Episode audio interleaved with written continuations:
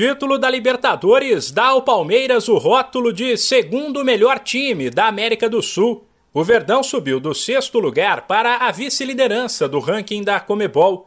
Ele soma pouco mais de 8.500 pontos, cerca de 230 à frente do Boca Juniors, terceiro colocado, e quase 1.800 atrás de outro gigante argentino, o River Plate, que é o primeiro. O top 10 conta com mais três brasileiros: o Flamengo em quarto o Grêmio em quinto e o Santos em oitavo. O ranking da Comebol leva em conta principalmente três fatores: o desempenho histórico de cada clube na Libertadores e na Sul-Americana, o desempenho nesses torneios nos últimos 10 anos e títulos nacionais. Também aparecem entre os 50 primeiros Atlético Mineiro, Atlético Paranaense, São Paulo, Internacional, Cruzeiro, Corinthians, Fluminense, Red Bull Bragantino e Botafogo além de mexer com o ego daquele torcedor cujo time está lá em cima.